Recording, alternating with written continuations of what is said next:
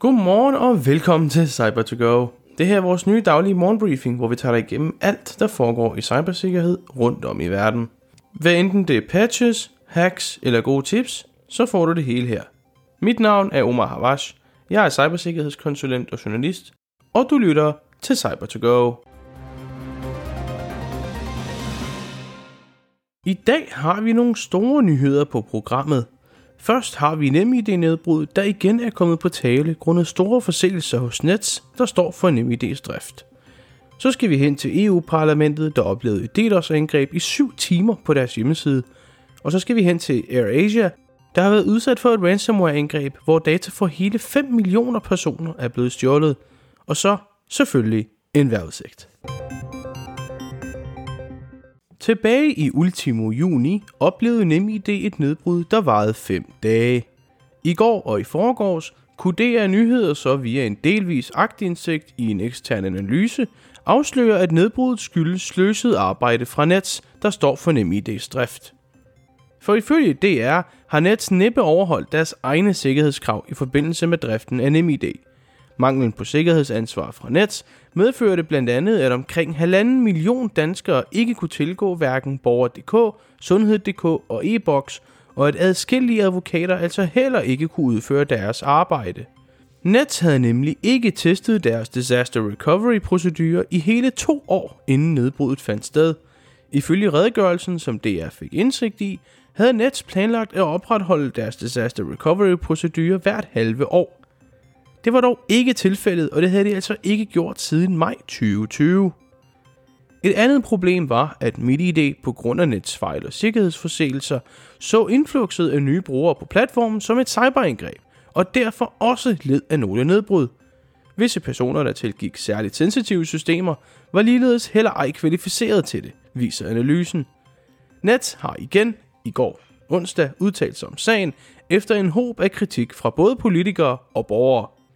Vi har på nogle områder ikke levet op til hverken vores egne eller Digitaliseringsstyrelsens standarder. Det er ikke godt nok, og det skal vi have rettet op på, forklarer Peter James Stark, Nets chef for Public Affairs i Europa. Nu skal det siges, at vi har testet løbende på mange dele af NemID-systemet. Men lige præcis på den del, der fejlede, er det rigtigt, at vi ikke testede frekvent nok på.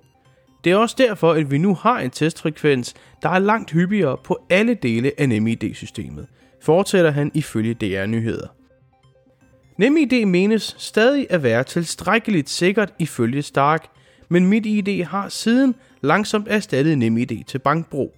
I andre sammenhænge, som vi tidligere har berettet på Cyber2Go, vil NemID stadigvæk være brugbart frem til sommeren 2023.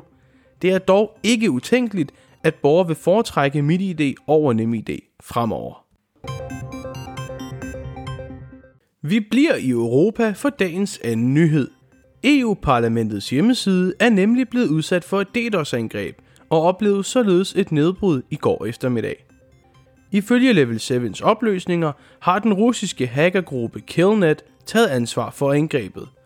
De har udgivet screenshots, hvor i de viser, at samtlige indgangsvinkler til EU-parlamentets websites var nede. Ifølge hackergruppen var hjemmesiden nede i 7 timer. De nævner ligeledes, at hjemmesiden kun kan genåbnes ved en kollektiv vestlig undskyldning til Rusland og kaldte EU-parlamentet sponsorer af homoseksualitet. Angrebet kom kort efter, at EU-parlamentet annoncerede, at man ville sanktionere Rusland i et større omfang end hidtil. En talsperson for EU-parlamentet, Roberta Metsola, beskrev det på Twitter. EU-parlamentet er under et sofistikeret cyberangreb. En pro-Kremlin-gruppe har taget ansvar for angrebet. Vores IT-eksperter kæmper imod det og beskytter vores systemer. Det skete efter vi benævnte Rusland som en statssponsor af terrorisme. Mit svar er stå med Ukraine, forklarede Metsola på Twitter onsdag eftermiddag.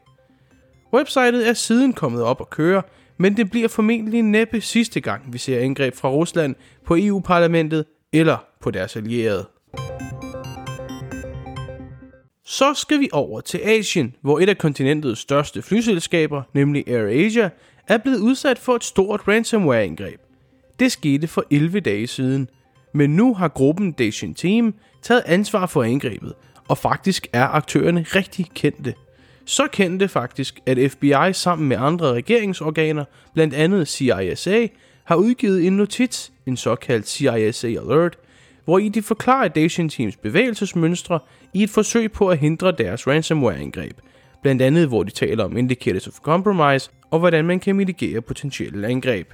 Dacian Team har været i kontakt med nyhedsmediet databreaches.net, hvor de blandt andet har delt to filer indeholdende samme info, som de fremviste for AirAsia, for at bevise, at de faktisk havde hacket flyselskabet.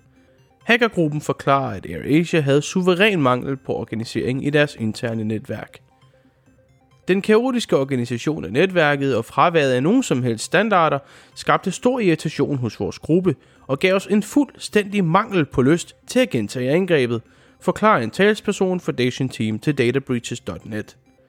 Gruppen fortæller, at de har indhentet personlige data på over 5 millioner unikke passagerer og ansatte, men at de undlod at kryptere XCNREL, et system, der er til for at styre blandt andet luftfartskontrollen og radar. I tidligere angreb har Decision Team fortalt Data Breaches, at de ikke angriber eller krypterer noget, hvor resultatet kan være livstruende.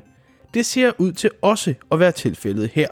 Og i det her tilfælde har sikkerhedsincompetence by design været en god ting for AirAsia. Vejrudsigten for i dag ligner lidt den fra i går. For i løbet af formiddagen og eftermiddagen vil det regne i dele af Jylland, og hen mod aftenen vil der i dele af Midt- og Vestjylland ikke være regn, men i stedet være kraftig vind.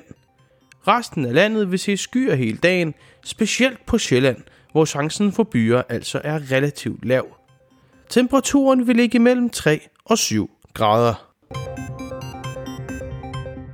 Hos Level 7 går vi meget op i at forbedre cybersikkerhedslandskabet i Danmark, både på et kommersielt virksomhedsplan og for dine ansatte. Vi er altid på udkig efter nye samarbejdspartnere, hvad enten det er fordi du ønsker, at vi udfører en pentest, mangler en CISO, eller gerne vil tilbyde noget sammen med Level 7 til dine kunder. Har det her interesse, så kan I altså gå ind på www.lvl7.dk og læse mere. Mit navn er Omar Havash, og du har lige lyttet til cyber to go af Level 7. Tusind tak for, at du lyttede med. Hvis du har amerikanske rødder, så ønsker jeg dig en rigtig glædelig Thanksgiving, og ellers ønsker jeg dig en rigtig god torsdag. Vi høres ved i morgen klokken 7. Kør forsigtigt!